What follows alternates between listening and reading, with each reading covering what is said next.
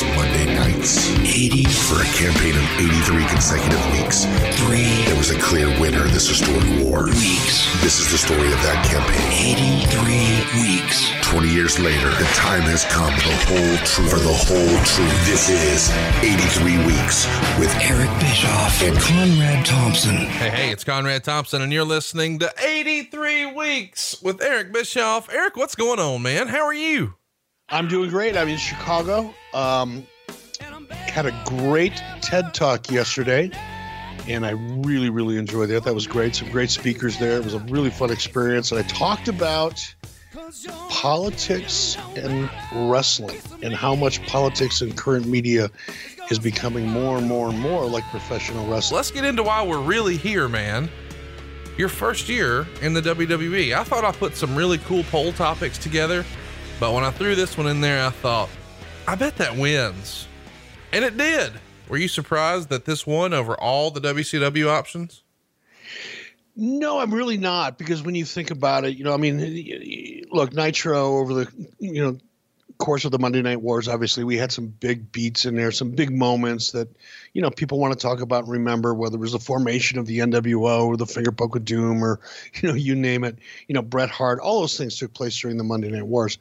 But I think you know me coming into WC or into WWE, I'm sorry, was probably as shocking of of a moment as just about anything that probably happened during the Monday Night Wars.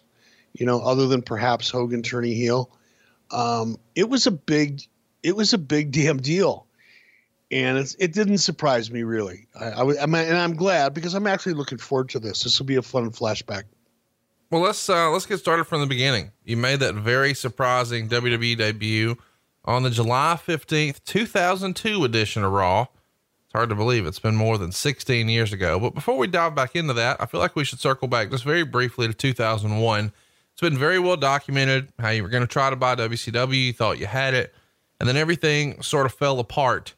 And after WCW went out of business, you had some free time on your hands. And we've never really talked about this before, but you worked maybe briefly with a group out of Canada that was trying to get a program off the ground called Mat Rats. Can you talk to us about that and tell us what the gist was, what your role was, and ultimately why I didn't really get off the ground. Yeah, I mean, first of all, I didn't really have a role, and I, I didn't really work with them. I was invited up there by the two principals, and I can't even remember their names anymore. Uh, one of them was name was Graham, super good guy. Excuse me. And um, they had been working on this idea called Mat Rats for some time and had really put together a hell of an idea. And it was essentially uh, a very, very young, skewing, um, kind of. Oh, I don't want to try to compare it to anything that, that's out there today on the indie scene, but it was a very, very athletic, very high flying, um, probably much more like uh, you would see Pro Wrestling Guerrilla, maybe. Yeah, I think so. That's a good analogy. Not so much storyline, not so much character driven as it was athletically driven. A lot of high flying stuff and things like that. And again, very, very young talent. Uh, Teddy Hart was one, and this was like, you know, now 17 years ago. Teddy Hart, or 16, whatever it is. Uh, Teddy Hart was one of the stars there. And I, that was the first time that I had met him and their idea was really cool. The venue they had for it was very cool. It, it, had very high production values, a lot of music. The audience skewed very young, you know, teen, preteen, you know, early 20s at the latest kind of an audience. It had what I described as an MTV vibe with it. In, in when I saw it, that's the first thing I think, thought of is that, you know, if MTV was going to produce wrestling, this is what it would look like because MTV skewed so young at the time. It still does, I'm sure. So I went up and I took a look at it, and you know, we had talked about maybe doing something together or me trying to help them get television in the United States, but it just didn't work out. You know, they couldn't really quite get their act together uh, to to do what needed to be done to really go and, and meet with a network like MTV. So it it it was just a meeting. You know, I showed up. They took pictures of me, you know, sitting there with Jason Hervey, and that got a lot of press, and people just automatically assumed that Jason and I had some kind of vested interest in it. But really, it was just a visit and eh, more exploratory than anything. After that, you were approached by a company called Battle Management. And I believe they represented mixed martial arts fighters who had fought in the UFC, K1, and Pride. What happened with that? Did you almost get into the MMA business there? No, I mean Peter Levin, uh, super super smart guy. Um, he, I mean, I can't say enough good things about him. Peter's a really brilliant cat, and he had a strong strong interest in MMA, and he had formed a company um, to do just exactly what you said is to represent MMA fighters in their negotiations with various entities at the time. And keep in mind, K1 was a big deal, you know, back then. Uh, I can't remember the name of the Japanese um, uh, MMA company that Pride. eventually was bought. Pride was really big back then. So there was more than one place for these MMA fighters to fight. And many of them uh, didn't really understand how to negotiate or what the market would bear and that type of thing. So Peter's idea, man, Peter used to work for CAA, by the way. He used to work for uh, Bob Ovitz who was one of the most notorious agents of, of all times, I think, in LA. And Peter was his right hand man. And, and Peter was very, very young, but he's so smart. He caught on so fast. So that was Peter's vision. And I, you know, again, I consulted with them for just a little bit. Um, worked with them on a couple small projects just to help them out and and kind of feel the situation out. But it it just didn't pan out for them. Quite honestly, I didn't. Again, I didn't have anything. You know, I wasn't invested. I wasn't a partner or anything like that. It was just uh, he had uh, Peter had heard about me through uh, Brian Bedol actually and Steve Greenberg over at Fusion Media. They all kind of hung out in the same parties. You know, uh, so that's that's how we became acquainted through through Brian Bedol and Steve Greenberg at Fusion. But uh, yeah, I spent a little bit of time with him. Just about a summer, I think, maybe maybe a month and a half, two months during the summer. And I'm you know still friends with Peter, like I said, but uh, that just didn't work out. Well, let's talk about uh, the Fourth of July weekend, two thousand one. Of course, we're just a handful of days away from the invasion, which is really going to kick into high gear July 9th. That weekend, you receive a call from John Taylor, who was an attorney that represented the WWE and said that the WWE wanted to talk to you and asked you if that was okay. And you wrote in your book that you told them that was cool to give you a call. And I believe JR is the first person who wound up calling you. Can you tell us a little bit about that phone call? Yeah, it was it was short and sweet. really, uh, I could t- look. You know, the the history between JR and I uh, has been well documented over the years. Uh, JR was b- very bitter, I think, when the whole regime change took place after Bill Watts was fired and uh, Jim got demoted into television syndication, um, which you know he he took very badly. Uh, as a result, Jim wanted to quit. Um, he voiced that to Bill Shaw, who was my direct report at that time, the boss. And Bill Shaw came to me and said, "What you, what should we do?" He wants to leave, and my response is, "Well, then let him leave. You're not going to want to keep him hostage here, as bitter as he is. All he's going to do is make the people around him bitter and miserable, and you're going to have more of the kind of politics and infighting." You know that we've been trying to get away from. So if he doesn't want to be here, let him go. Well, somehow that evolved into me firing Jim. The fact that I supported the fact that he wanted to re- resign got turned around, and I think it was even in Jim's book that I was the one that fired him, and it, that just wasn't true. But nonetheless, that was the prevailing feeling with Jim. I think he said it often enough that he started to believe it. and uh, that was that's kind of where that was at until he called me. And when he did call me, I could tell he wasn't excited about it. There was no uh, there was no positive energy. He wasn't he wasn't rude. He wasn't you know he wasn't disrespectful, but it was a very matter of fact, unemotional phone call. He, he certainly wasn't trying to to sell me anything. Let's put it that way. And he called and, and he said, "Hey, you know, we we'd like to bring you in. We've you know." Think we may have something that could work out. And I think he called me on a Thursday, and I had to come in on a Monday, or he called me on a Friday, and I would have had to left, you know, Cody on on Sunday in order to make it on Monday, and it was over the Fourth of July weekend. And I had probably, I don't know, 25, 30 people coming in from all different parts of the country to hang out with uh, my family over the Fourth of July because it's, as people probably already know, it's you know my wife's birthday. It's the Fourth of July. My it's the anniversary of my father's passing. It's a number of different kind of big things to our family. it's a bit of a family reunion. So we, you know, we had all kinds of people coming in, and people make their, you know, their plans six months or a year in advance.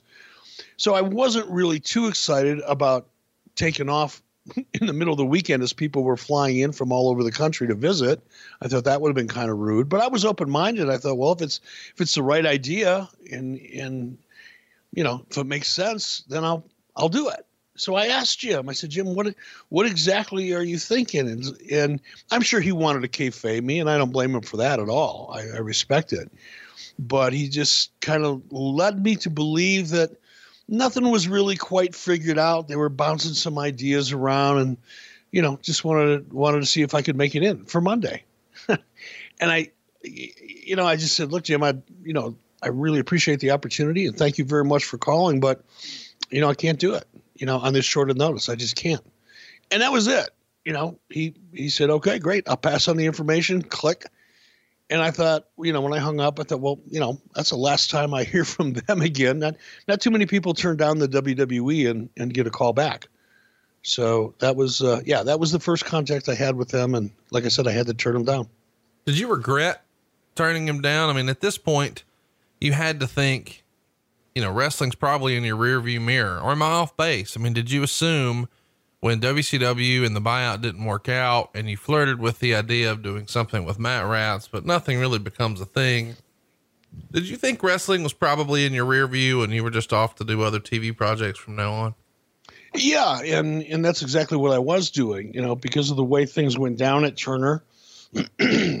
um, money wasn't a really a big concern for me. I, I didn't have any financial pressure on me to you know make a decision or take the first deal that came my way or anything like that. Uh, I had plenty of money in the bank, and and and that wasn't an issue.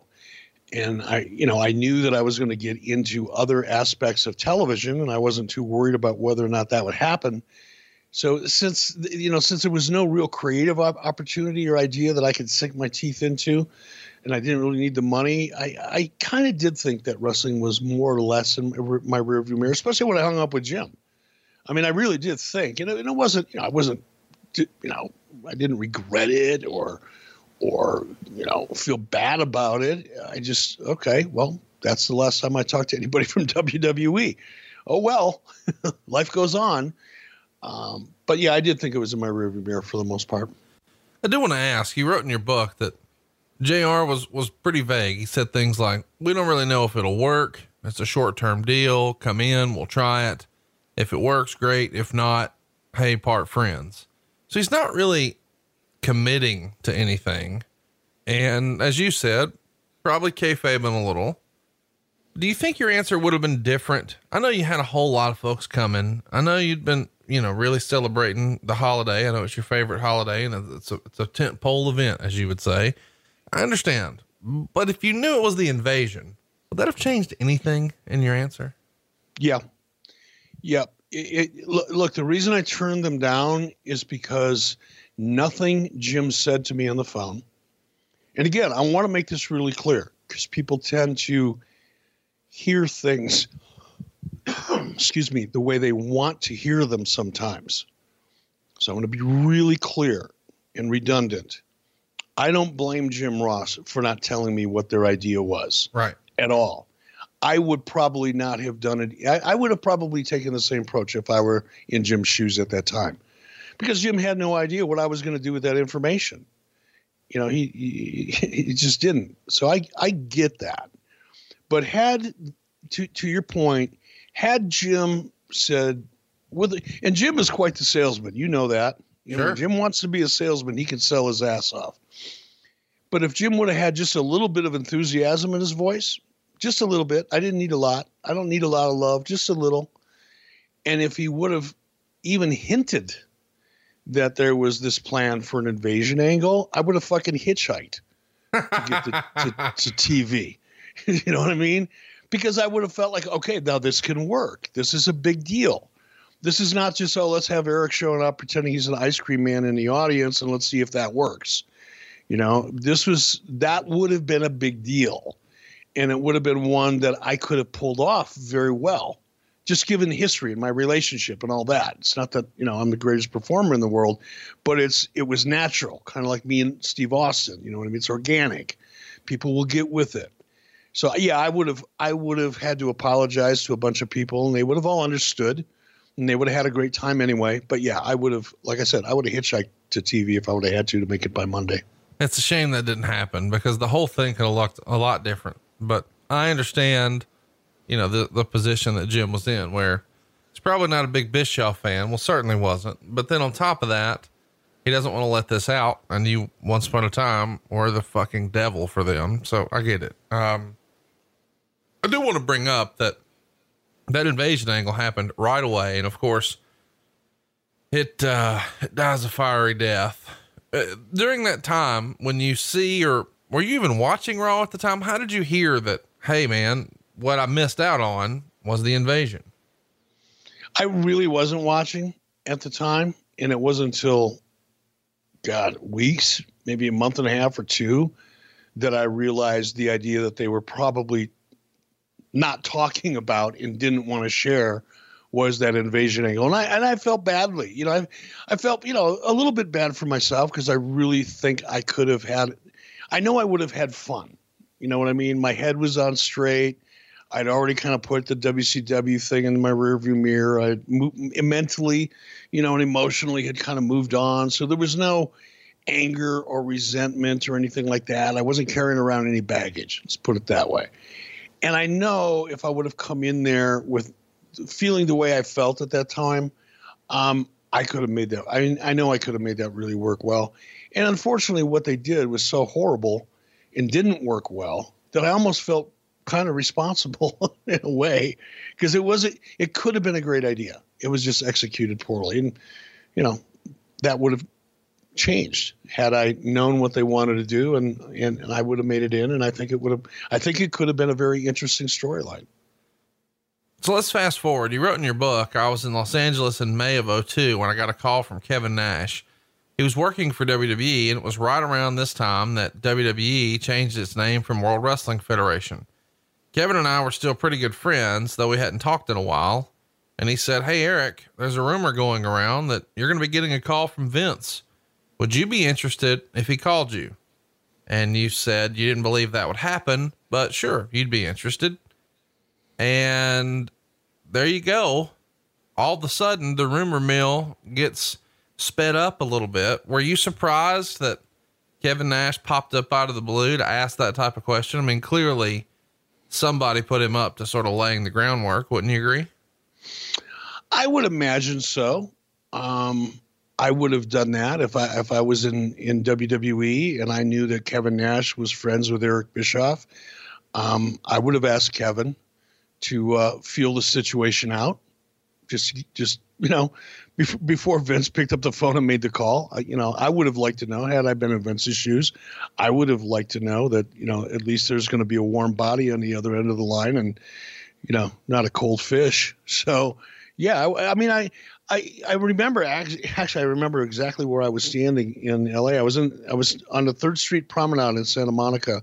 I had an apartment just down the street, you know, one block off the beach, and I kept that apartment there for a couple of years. And I was, you know, I was there on business four or five days a week. It was cheaper to to rent an apartment, believe it or not, than it was to stay in a hotel. So uh, I was on my way back to my apartment, and um, the weekend was coming up. Lori was my wife was going to be coming in to Santa Monica for the weekend, and I got the phone call from from Kevin, and I, you know, uh, Kevin Kevin knew I knew that Kevin knew that it was real. Um, I didn't let myself get too excited or I didn't overthink it. Let's put it that way. I didn't like build up my defense. I didn't, you know, I wasn't overly excited about it. I, I just thought, okay, great. If this happens, great. It happens. If it doesn't, you know, I'll live to fight another day. It's all good.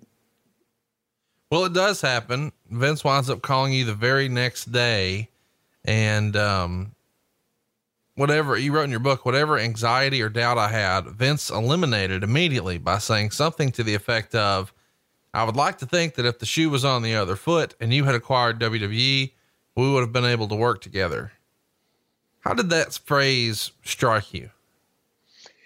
You know, I've said this before because I get I often get get asked, you know, what was that con- that first conversation after everything that went down and the the Monday Night Wars and the lawsuits and me calling him out and you know all the crazy stuff that went on. You know, and people are naturally curious. Well, what's that first conversation like? And looking for a great Mother's Day or Father's Day gift idea? I was, and I found it at Paint Your Life. With Paint Your Life, you'll get a hand painted portrait created to fit almost any budget, and it's a great gift idea for your mother, your father, or both. You see, Paint Your Life transforms your photos into a one of a kind, beautiful hand painted portrait created by professional artists. You upload anything you can imagine. You can even combine photos. You'll pick the artist, the medium, you can even customize the frame and you can receive your painting in as little as two weeks. You can give the most meaningful gift you've ever given at paintyourlife.com. And there's no risk. If you don't love the final painting, your money's refunded guaranteed. And right now is a limited time offer. Get 20% off your painting. That's right, 20% off and free shipping. To get this special offer, just text the word weeks to 87204. That's weeks to 87204. Text weeks to 87204. Paint your life. Celebrate the moments that matter most. Message and data rates may apply. See paintyourlife.com slash terms for details. Seeking the truth never gets old. Introducing June's Journey, the free to play mobile game that will immerse you in a thrilling murder mystery. Join June Parker as she uncovers hidden objects and clues to solve her sister's death in a beautifully illustrated world set in the roaring 20s. With new chapters added every week, the excitement never ends. Download June's Journey now on your Android or iOS device or play on PC through Facebook Games. Again, I want to I, just want to be careful that I do a good job with this because I, I I want to be accurate as I can be. I wasn't overly excited about it, but I but I but I was really really curious and and I think deep down inside hopeful that's a good way to put it. I think deep down inside, I was ready, and I, and I had enough time had passed between JR's call and almost a year later, Vince calling me. Uh, enough time had passed where I'd, I'd had even more opportunity to kind of put the past in my rearview mirror and kind of compartmentalize a couple open issues that I had you know, probably even in 2001 when Jim called me, and certainly before that, you know, I was angry about the whole AOL Time Warner thing and the deal falling apart and a host of other things that took place during that period of time, some of which I've still never talked about to this day. Just the way things were handled internally. Um, but by the time Vince called me, all that stuff was so far in my rearview mirror that I was beginning to forget about it. I just put it out of my mind and I and I was deep down inside hopeful that something could work out because I knew, and I had had time to think about it. I knew that if I went to WWE as a character, and by the way, before Vince even called me, you know, after Kevin gave me the heads up, and I had you know a day and a night to think about it, um, I was absolutely positive that they weren't going to call me to come in for any kind of, you know, management role. I knew that that wasn't going to happen. And I knew if they were calling me, the only reason that they would is from for a talent position. And I thought about that overnight, you know, in anticipation of Vince's call, because I, I wanted to have a clear handle on where my head was at should that should Vince offer me a gig. And I realized that because of everything that happened at, at WCW, don't get me wrong, I wasn't I look back at everything now as I'm grateful for everything that happened to me, the good and the bad because it's all experience. Sometimes people overvalue positive experience and undervalue negative experience. But I, I learned far, far more from my mistakes than I ever have from my successes. So I, I, I, and that's the way I was looking at things. But I also knew in my heart that I didn't my my wrestling story didn't end the way I wanted it to. It didn't end on a high note.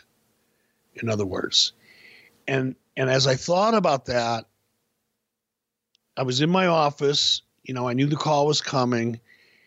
I was in my office and I was thinking to myself, you know what? This is my opportunity now to finish my book the way I want to finish it. To to to add that last chapter to my wrestling history and make sure that that last chapter, whether it lasts 6 weeks or 6 months, um, make sure that that last chapter in my wrestling book, not the one I actually wrote, but the the, the figurative one, uh, ends up on a really, really positive note because I knew if I went there as a talent, the one thing I was in control over was my talent and my ability and how hard I worked and what I put into that. And I, not to sound like a pompous ass, but I also knew I was pretty good on camera and I had the ability and my head was straight and I knew that I could do a great job there. And I knew I'd be working with a bunch of people that I'd never worked with before. And that was another important consideration for me you know, because I had d- done everything I could possibly do with the cast of characters that were at WCW. Uh, there was no real fresh ideas there for me. Had we purchased it and had everything gone through, I think I probably would not have been on camera. I would. I, kind of played everything out as best I could. Um, but I knew when I got to WWE, if I had gone to WWE, I knew I'd be working with you know, Steve Austin and The Undertaker and John Cena and Randy Orton and a whole bunch of other guys that I'd never had a chance to work with before. So that was my mindset, waiting for the phone call. So when he calls and he says, you know, I would have liked to think we would have been able to work together.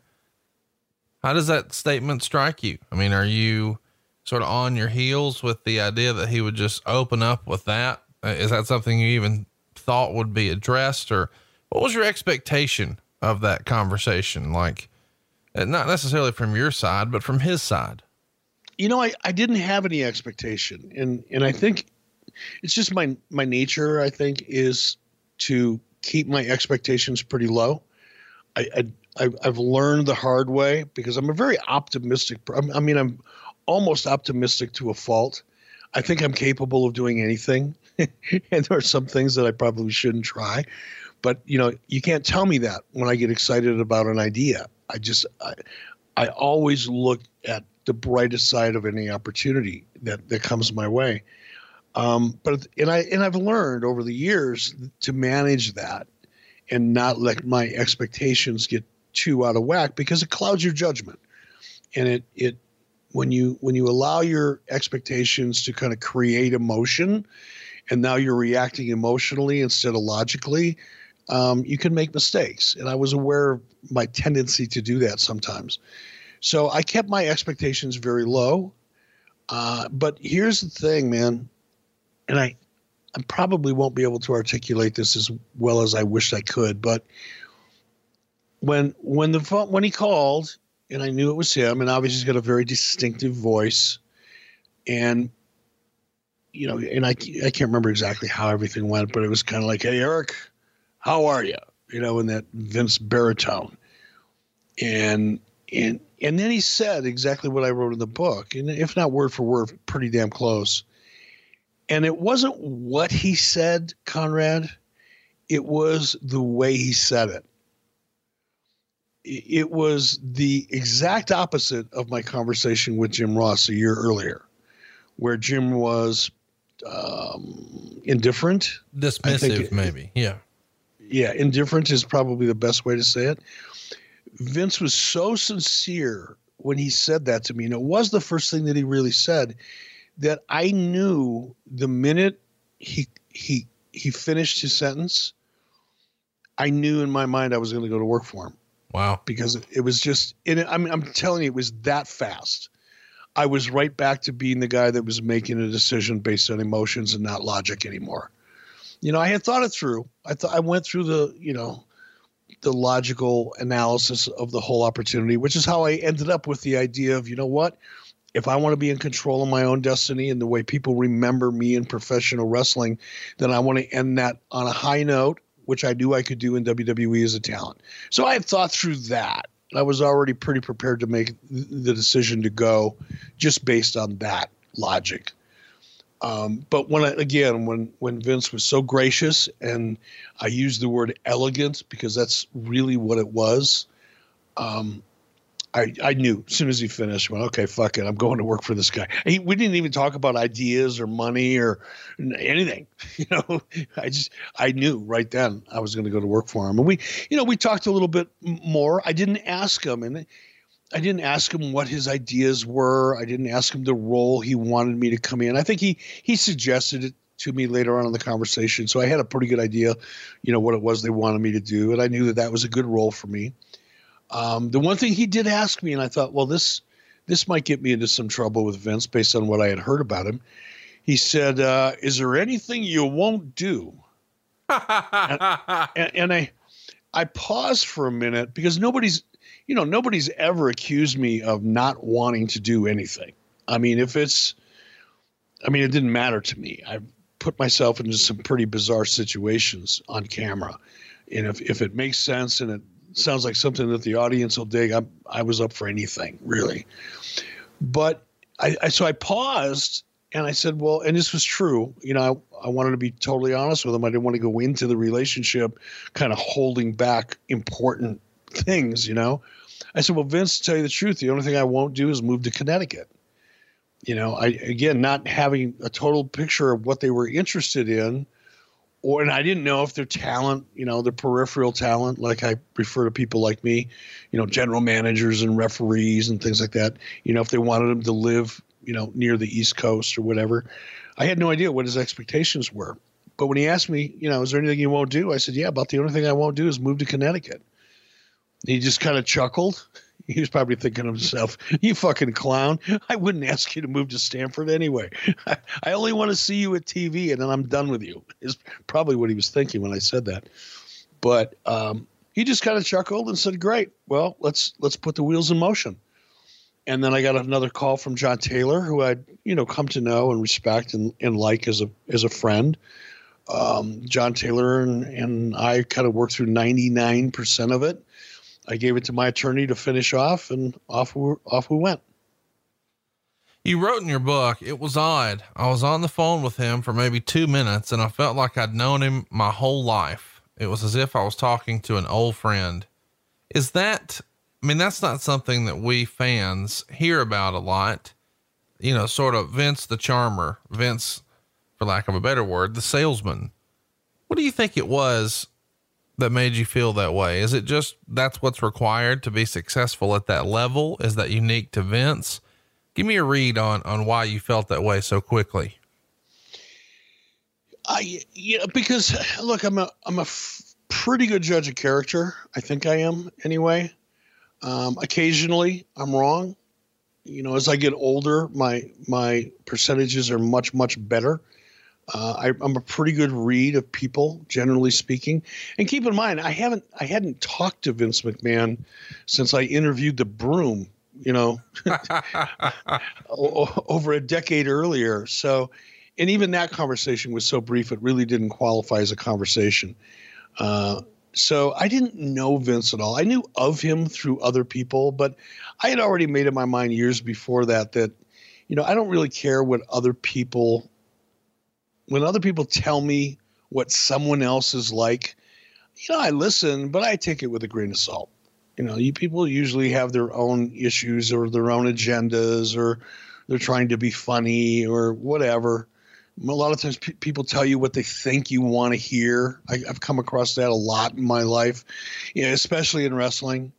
You know, I'm not going to name names because it's it doesn't serve any purpose right now. But you know, the people who came from the WWE to work for me, you know, told me all kinds of things about Vince McMahon.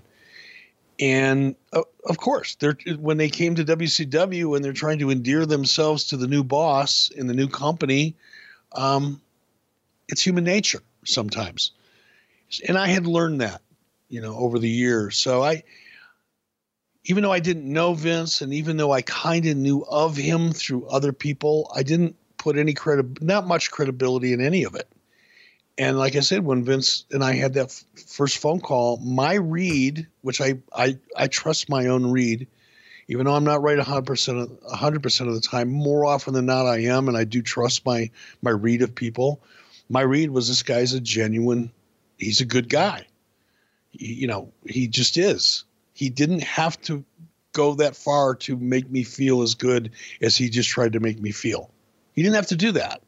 It could have just been a business conversation and, you know, a little bit of lighthearted banner and things would have been fine. But he made sure right off the bat that he wanted to put me at ease. And that's exactly what he did. And I just thought it was classy. What did Mrs. B think about Vince calling and extending the offer? She was there for the ups, the downs, the good, the bad, the ugly of not just the feud with WWE, but the rise and fall of WCW. And now it feels like it's in your rearview mirror and it had to have taken a toll on you before. What'd she think about all this? You know, Loree has always, always from the very beginning, when I mean, she was 22 years old when I met her. And she has always been so supportive uh, of, of whatever it is I was doing. And even when she saw some of the darkest periods of time, she had a way to kind of, she was a very positive influence, even during some of the darkest, toughest times. And I think when, again, you know, it was the same for her as it was for me. And keep in mind now, because you know after the the sale fell through and you know uh, now two years have gone by you know? It, it's it's a while now. And my attitude about wrestling and my attitude about what happened had changed quite a bit too. I had just left all that baggage and bitterness and you know resentment. I just you know went out and buried it in the backyard one day and that was the end of it. So when when vince called or you know and i told loree i said look you know nash gave me a shout and suggested that Vince is going to be giving me a call, you know, and she she read me, and I was pretty, you know, like I said, I was I was I was measuredly excited about the opportunity, just you know, to find out what it is. You know, they called me once before, I didn't work out. Maybe this time there's something good. This is going to be interesting. So my attitude about it was pretty positive, and therefore so was hers. So she wasn't like afraid that I was going to take the job and it was going to end up, you know, screwing me into the dirt again and, and going through a lot of the crap that I had gone through in 90, 98, 99 and 2000. Um, she was, she was about as positive as I was. And I was, you know, I was feeling good about it. What about your kids? Uh, I know that's something we don't ever really talk about, but were they excited that dad might be getting back in the wrestling business? I mean, they were around for some of the rise or, was it not something that was really anything that mattered to them anymore? Um, no, it mattered. Uh, I, I think especially to Garett. You know, uh, my, my, daughter has never. I mean, she had fun when, you know, she was eight or ten or 11, 12 years old and wrestling when we were in the wrestling business, and we traveled a lot. She went to New Japan as guest of uh, New Japan Pro Wrestling. She went to Tokyo with with my wife and I and, and Garett. So they had a lot of fun experiences, you know, associated with wrestling. But my daughter wasn't like, you know, she wasn't a wrestling fan. Right. She she she was a she was a fan of everything that it provided, but she wasn't necessarily a big wrestling fan. Garett, on the other hand, was. And I think for Garett, he was probably he was pretty excited you know, because he he missed it and he missed having dad in the business and being associated with it, and you know, he got to spend a lot of time with a lot of the talent and see things and do things. So yeah, I think he was excited. So I guess we should mention around this same time, and this is a bit of a conspiracy theory, but there is a line of thinking that says maybe the reason Vince calls around this time is because down in Tennessee the Jarrett family is trying to put together their own promotion and they're reaching out to anybody and everybody from the Buff Bagwells to the Scott Steiners to the Ricky Steamboats. They wind up finding some diamonds in there, like AJ Styles and a handful of others. It's TNA, total nonstop action. Do you think that Vince calling had anything at all, the timing of Vince calling had anything at all to do with this, the rumors of this new company starting and maybe he wanted to make sure you were off the market? no, I mean, No, that that's it's complimentary, I guess, from a conspiracy theorist point of view, to think that Vince had enough concern that my value to a new venture with Jerry Jarrett might have some kind of adverse impact on him. Um, that's a that's a very complimentary thing for someone to say, but it's the farthest thing from the truth. I I got offered a job from Jeff and Jerry Jarrett, and I didn't laugh in their face. That's I don't want to suggest. I mean, I laughed to myself. You know, I, when I talked to Jerry, it was more Jerry than Jeff. Um, but I'd already had that conversation with them and turned them down. I wasn't I wasn't interested in a moment in in what they were attempting to do. And if you go back, you know, I know we're talking about my first year in WWE, but since you brought this up, keep in mind, you know, what what Jeff and Jerry, you know, their big business plan, you know, the shifting of the paradigm was to do a weekly pay-per-view with no television support you know, for for like nine ninety nine or ten ninety nine or Yeah. whatever it was. Nine ninety nine. That's point. right. Yeah. And with no marketing, no television, you know, no nothing, they had you know visions of completely changing the way the business model operated. Now, keep in mind, this wasn't this isn't 2018 when you have you know video streaming and FITE TV and you know all kinds of different ways now to to distribute your content and build an audience like All In did and Cody the Bucks. This was, you know, 2002, long before any of those opportunities existed. And the only real business model back then was weekly television driving your pay-per-view and your and your your live events. Without weekly television in 2002, uh, if Vince McMahon would have lost the, his television in 2002, there would not be a WWE. N- not that we would recognize anyway. So when when Jerry Jarrett laid this out to me, and then he kind of told me who was involved, it was like Eh, the Three Stooges and eh, I, you know Jay Hassman, who used to work for me.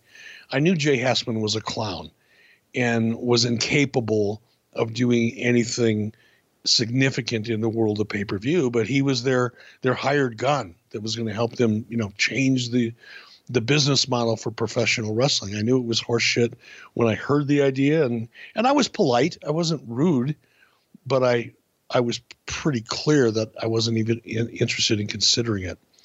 And I don't think that that had anything to do with Vince wanting to call me or deciding to call me again.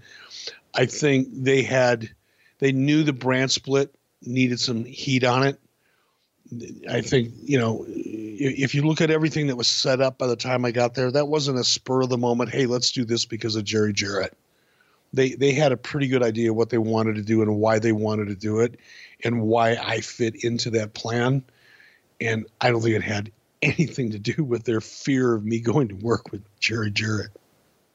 You, know, you mentioned Jay Hassman, and we haven't really talked about that name on the show before. Is he like 52 years old or so? Would you guess? Is he now? Yeah. What's up, everyone? It's Reality Steve, your number one source for all things Bachelor Nation and reality TV. Every day, I'm giving you the behind the scenes juice and your info on all your Bachelor Nation stories and also interviewing some of your favorite reality stars. My name has been synonymous with spoilers, but I'm so much more than that. Give me a listen. The Reality Steve Podcast, part of the Believe Network. Just search B L E A V on YouTube or wherever you listen. God, I don't know. He looked 52 when he worked for me, so I don't. I would have a. that was 20 some years ago. Uh, I I don't know how old he is. Would you guess he lives in the Memphis market? It wouldn't surprise me. Okay. Just asking. Why? Why? Why? Well, I, I did a Google search and just looked up Jay Hassman, and there is a Jay Hassman in Memphis, Tennessee, who, uh, well, he got in trouble for forging court documents where he was trying to hold off creditors, and it looked like he had a restraining order against creditors for he could keep his shit because he wasn't paying his bills. And, uh, you know, when you said you started shitting on him, I said, "Oh, I got to find out more about this guy." So I threw him in my machine. Yeah, you, you know, if and now that you bring that up, and I don't know if it's the same Jay Hassman or not, but you you just you know reminded me that there was some pretty sketchy shit that went on at TNA as a result of Jay Hassman. you know, I'm sure Jeff would know much more about it because he was directly involved. I just vaguely remembered it. In fact, I completely forgot about it until you mentioned those um, court issues with the the Memphis version of Jay Hassman. But he he he tried to pull some pretty sketchy things from a financial per- perspective. Know, we haven't talked about the Jarretts much on the show before, but I hope that we get a chance to when we talk about TNA. But we're talking about WWE, so let's keep it going. Let's get back on track here. Uh, at one point, you called Vince and you said, Vince, there are leaks in your organization. I'm getting phone calls I shouldn't be getting from people who shouldn't know that you and I are talking. If we're going to do this, can we do everything in our power to keep it quiet? Don't tell anyone you don't have to tell. And he agreed. And you even went so far as to fly yourself in and pay for your own hotel because if it went through company travel, it's out. Everybody knows. And he loved that idea. That's a great idea and a great little detail uh, who was calling you and, and, and who shouldn't have known that did? Oh, I can't name names. These are people that are still friends of mine, but um, it just, it, you know, again, from, you know, and I didn't get a lot of calls. I got one or two calls. And my own experience in, in WCW, you know, the minute someone in travel, and you know, again, this is not always, you know, nefarious, you know, sure, people trying to undermine or anything like that. But sometimes people just don't realize, you know, they see a name, you know, uh, on a request for an airline ticket, and it's like, oh, look, they're bringing in Eric Bischoff, and somebody hears that, or somebody talks about it at lunchtime, and before you know it, you know, 15 people have heard that, and that's when leaks happen you know, they, people don't intentionally mean to undermine or leak information that they shouldn't, but sometimes they do. I've done it. I've made the mistake, you know, and so I, I know it happens. And I wanted to avoid that. And like I said, I was already getting a couple calls from people that really shouldn't have called me. Um, and and I I was determined if you know because I knew I wanted to make it work. You know what I mean? I knew this is a big opportunity. I knew what the idea was. I knew the impact it could probably have if we kept it quiet.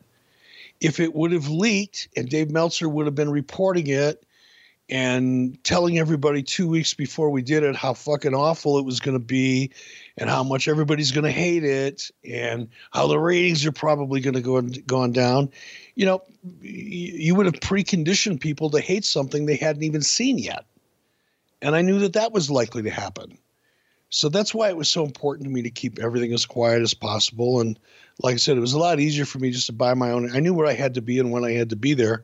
I'm, I'm, you know, I'm a big boy. I can get just about anywhere I need to be on time. So uh, he agreed, like I said. And after that, the only people that I talked to was uh, John Taylor, who represented them, obviously, and Stephanie. Um, I started having some some follow up calls with Stephanie you know, just to prepare and get a better idea of what they wanted and, you know, wardrobe. And, you know, I called Stephanie and said, Hey, you know, I don't, you guys haven't seen me for a while, but, um, I don't have black hair. you know, I got long platinum hair, kind of look like a hubcap. Uh, I said, "You want you want my natural color, or do you want me to dye my hair?" Because you know, I knew they probably would want me to come in looking as much like the you know Monday Night Wars Eric as as I could. Um, she said, "Oh no, dye your hair, dye your hair." I said, "Okay, great." Went out and dyed my hair. Didn't really want to, but that's what they wanted. So, a couple conversations like that. I think I had one conversation where Stephanie was trying to to get a feel for me a little bit in, in anticipation of what I was going to be like to work with. You know, she called me one day, uh, and this was after the you know should I dye my hair conversation she called me one day and she says, You know, Eric, I just want to warn you. You got a lot of heat here. I mean, not everybody here is going to be happy to see you. And I just laughed. I said, Well, fuck, Stephanie, that's nothing new. I mean, I'm pretty used to that. I'm sure it'll be just fine. It'll work out. Don't worry about it. And that was it you know, and we didn't really have any more conversations. Uh, I didn't talk to Vince anymore after that. I don't think I had too many more conversations with Stephanie, maybe one or two brief ones. And then I was on a plane. on my way to New York. Do you think Stephanie was telling you that to discourage you coming in? Was she not a fan because of, you know, the, the perceived old heat? Mm, I didn't get that impression. I, uh, and, and I'm not saying it wasn't her motivation, but it's just not the way I took it. Feels, feels weird for her to call out of the blue like that and say that, does it not? Not really. You know, the, the flip side of that is, you know, you don't want a performer coming into a hornet's nest and being blindsided with a bunch of, you know, shitty attitudes. Um, you know, now that I think about that just a little bit and analyze it, because I didn't analyze it, you know, I just took it at when she called me and said that, I just I took it at face value. I didn't think, God, she's trying to discourage me, or oh my God, there's a bunch of people there that hate my guts. I didn't really give a fuck, to be honest with you, if people hated my guts or not. It didn't. That wasn't why I was going back there. I wasn't going back there to make a bunch of friends. I was going back there to do a great job performing, and to put the period at the end of my sentence the way I wanted it, not the way somebody else did. So I, I just didn't care about any of that, which is probably why I didn't think about it too much. But in retrospect, you know, I mean, I got treated so well there that I don't know who she was talking about. If there was somebody there that I had a lot of heat with, I don't know who it was because I didn't get that sense at all the first day I showed up. It was quite the opposite, actually. So you know, this perceived heat, you know, you've got a lot of heat, Eric. Does anybody ever tell you with who? Do you ask? Does anything ever happen with that? No, because I no, like I said, I just I didn't really care. It just it it, it was it was such a non-issue for me that it went in one ear and out the other. Um, I I don't I don't know how else to say it. You know, it just didn't matter. It's like somebody saying, "Well, Eric, you know, it may be kind of rainy when you get here." Sure, sure. Fuck, I don't, I don't I'll wear a raincoat. Right. It's not a big deal. Um, but talk. no, she never told me, and I never asked because it just didn't matter. So you, you wind up staying um, over at the uh, LaGuardia Airport area hotels. And that afternoon, a town car comes and picks you up and takes you to a hotel that's a little closer to Continental Airlines Arena in New Jersey but still not at the company hotel where all the wrestlers are staying. And at two or three in the afternoon, someone slips a script under your door, and there's two or three pages that they want you to memorize. Up until that point, you really didn't know exactly what you were going to be doing that night. You had an idea, maybe, but talk us through what you're thinking when you see the script. Well, no, we I, I did have a pretty good idea. I mean, I knew I was going to be the new general manager. I knew it was going to be a surprise. I knew I was going to kick off, you know, cutting a big promo. I didn't know what the promo was going to be. And I also knew, you know, and this was the cool thing about this, for me at least. It was such a relief to be just a talent again. And it didn't matter. It, I just didn't care what what the script said it, it just didn't. I, uh, I know this is so hard to talk about because it's it's hard sometimes for me to express feelings, but I was so anxious to get out there and pull off the surprise. It was like I don't care what the script says, I'm going to make it work. I'm going to own it. I'm going to make it work. Whatever they want me to say, I'm going to say because now I'm just a talent. I don't have to think about it anymore, other than to think about how to do a great job. I don't have to analyze it. It's not my decision as to whether it's a good idea or a bad idea. I don't give a fuck. That's what they're that's what they somebody else gets paid for that. My job as a talent is just to perform to the very best of my ability based on what they want me to do. And it was a very liberating feeling for me after everything that I had gone through. And I guess it's part of the reason why I don't want to make it sound like, you know, I didn't care. When I say I didn't give a fuck, I don't mean that in a in a nonchalant, I don't care kind of way. I mean it I mean I mean it in the sense that I was so confident it was going to work, it was irrelevant what the words on the piece of paper really were. I knew I'd make it work. Now, I will tell you, as confident as I was in myself and in the idea, and I was so confident because we we were successful in keeping it a surprise. Had it leaked out, had I started reading about it before we'd done it, I wouldn't have been as confident, and I would have been more concerned about what the words happened to be. But I knew since we kept it a secret, it almost didn't matter. I could have walked out there and just you know drooled, and we would have probably gotten a pretty good reaction. Um, so I, I was feeling great, and they, you know, I, I, knew the script was coming over. Somebody sent me a, a, message saying, "Hey, you know, script's on its way." Um, they slid it under the door. I opened it up and I went, "Holy shit, that's a lot of copy." I, it was more than two or three pages. I think it was. It was the most. It was the longest script I'd ever read, to be honest. And I had to get, you know, I had to get to work because I had to have it memorized, you know, and it was, I don't know, it was a good eight minute promo, I think, or seven or eight minute promo, which is a long time. And it was also really important to me. You got to remember, this is the first time out of the shoot. I knew how WWE was hearing from other people and, and in talking to Stephanie, you know, they wanted it word for word. They didn't want me improvising. They didn't want me ad libbing. They didn't want me kind of sneaking in some of my own stuff. They wanted it word for word. And I knew that, you know, Kevin Dunn would probably be in the truck following along, you know, word for word as he's directing the show. So I thought, okay, if I'm going to impress these guys, I've got to deliver exactly what they want. So my goal at two o'clock in the afternoon or whenever it was, I got the script that I knew I had to be reading in a couple hours on live television um, without a net was to just memorize the script word for word and not miss a beat. So you eventually get uh, taken over to the building by limo and you hang out outside the arena. And then when you finally pull inside the arena in the back, you don't get out. You're just hanging tight until it's time. And you wrote in your book that a lot of the guys are trying to come over and peek into the limo to see who's in there because it was still a surprise. Do you remember anybody who was curious besides I'm guessing Steve Lombardi. Oh yeah, Steve Lombardi and uh, Bruno, um, his counterpart. I never even knew Bruno's real name. Just called him Bruno. Um, and he's still there too, by the way. Um, yeah, they came over, especially Steve. You know, I think Steve didn't realize that I had no problem seeing out.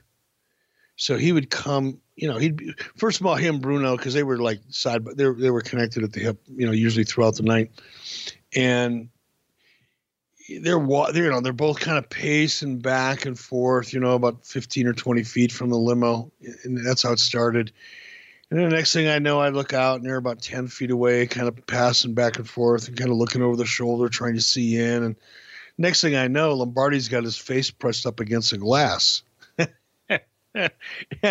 I could see him clearly, but he couldn't see in. And I felt like a monkey in the zoo. You know what I mean? I felt like I should be doing some kind of trick so somebody would throw me a peanut. Um, it was bizarre. It was a bizarre experience, but it was fun. I uh, I read in your book where you wrote, "I was smiling so hard my face hurt. I knew it was going to be big. I knew it was going to get a huge reaction from the crowd. I was excited to get out in that ring again and let it rip, just to hear that audience react.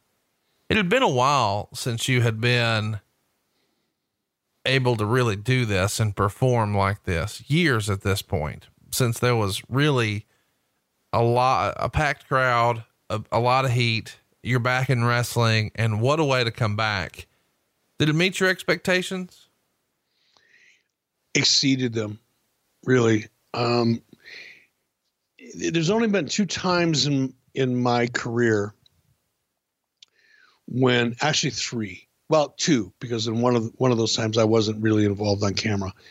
But there's been two times in my career that I've been involved in a scene on a live show where you can literally feel the shock in the audience. Like, you know, typically when you go out and you cut a promo, you know where the hot spot of the promo is going to be. You know where you know where to anticipate people reacting to what you're doing even if you're improving, you know, you're you're feeling the crowd, you're kind of reading the room a little bit, you know where you know where to go and what to do to make it to get the reaction you want. It's it's like dancing with fifteen thousand people all at the same time, and that's a fun experience. But your reactions are almost immediate. You know, you based on what you're doing or saying. In this case, when when they finally announced me, and Vince and I stood there and hugged, and he raised my hands up and I was there and it wasn't a mirage. On my way down to the ring, and even all the way until I was probably the first minute or two into into my promo, the audience was stunned. They weren't. There was no heat. Now, I mean, there was. I'm sure if you go back and you listen, there was there was a reaction. But when you're standing there, excuse me, in that live crowd, you can feel them differently than you hear them on television. And I remember thinking, wow, we just sucked the we just sucked the wind right out of their lungs with this. And I knew that they re, I, I knew it would take them a minute to kind of go, holy shit, this is really happening. What am I supposed to do? Oh, that's right, I'm supposed to boo. you know, it was a delayed response. The only time I the only other time I've experienced that was in the WWE when I did the Chuck and Billy wedding thing and I pulled the mask off, people were so shocked that the response was a delayed response.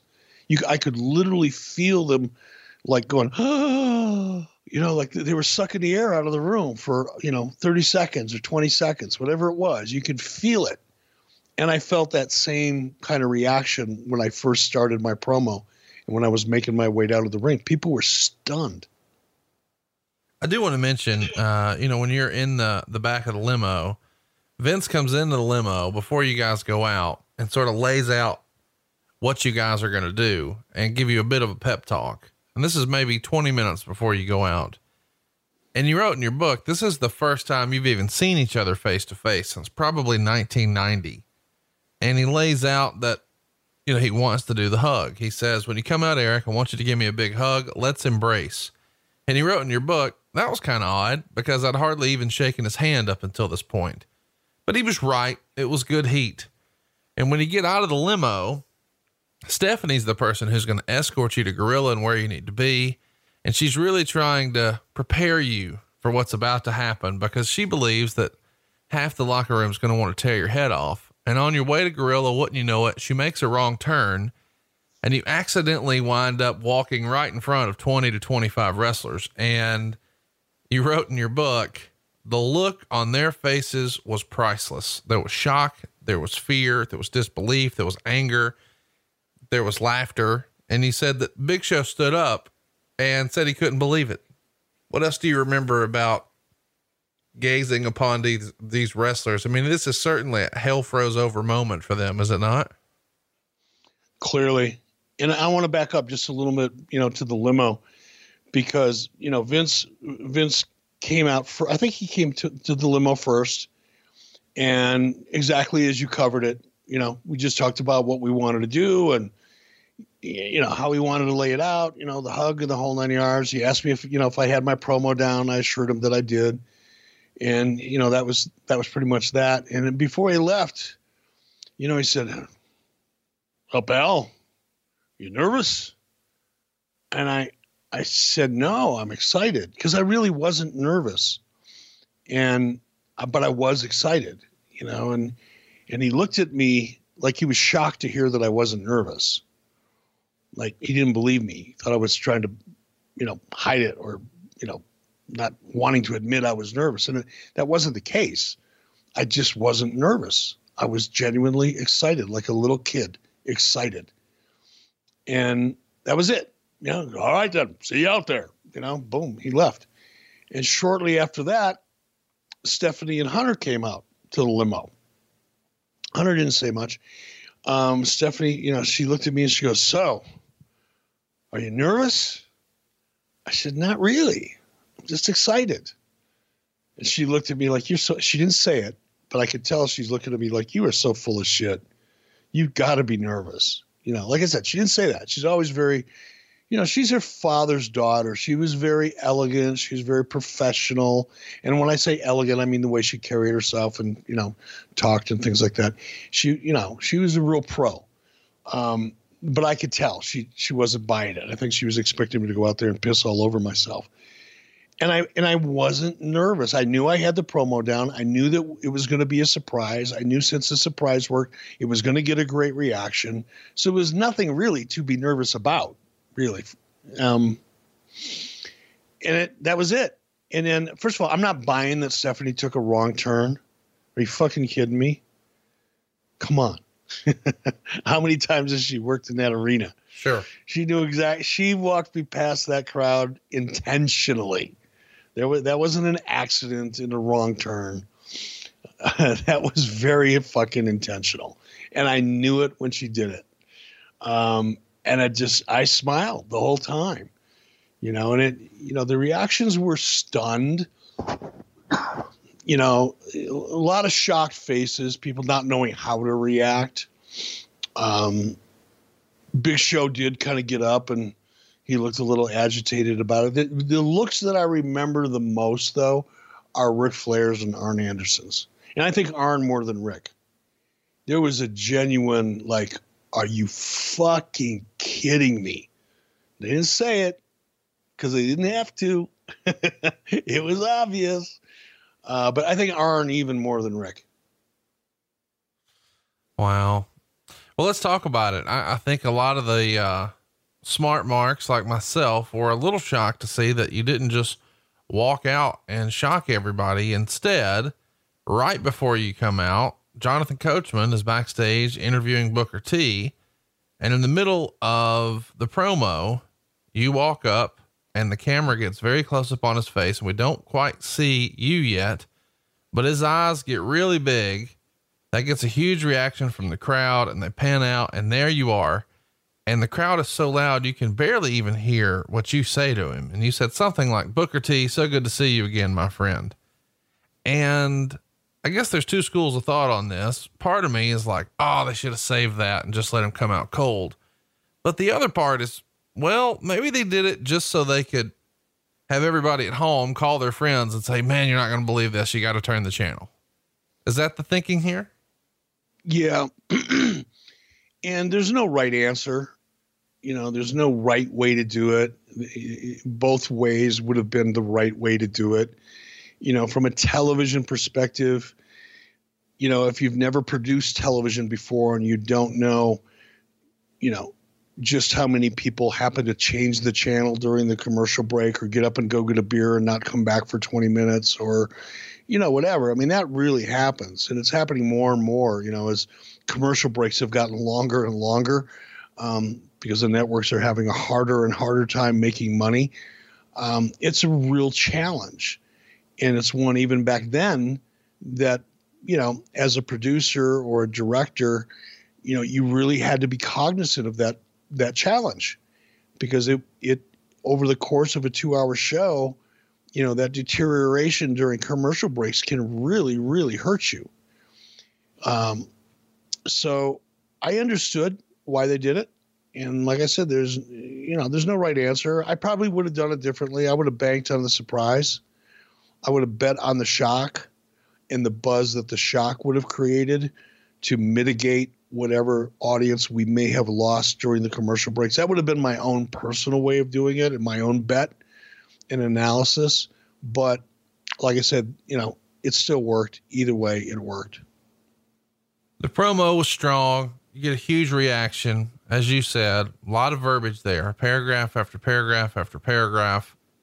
But once you're done, I guess we should say too, there was a great line where, um, the rumbling beneath your feet is a whole lot of people turning over in their graves. What a great line that is.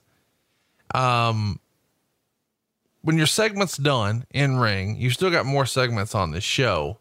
You come back through the curtain. Is Vince pleased with how it came together? How did you feel about it? I was a little pissed off at myself because before I went out there, I dropped the ball on the most fundamental thing that any talent should do almost automatically, which is locate the hard camera. And I didn't do that. So I didn't know which side of the you know the the arena the hard camera was on.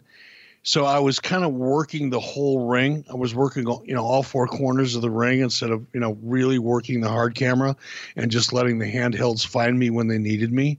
And if you look back and you watch that promo again, you'll see what I mean. You know, for way too much of that promo, you're looking at the side of my head or the back of my head, and that's because I wasn't working the hard camera the way I should have.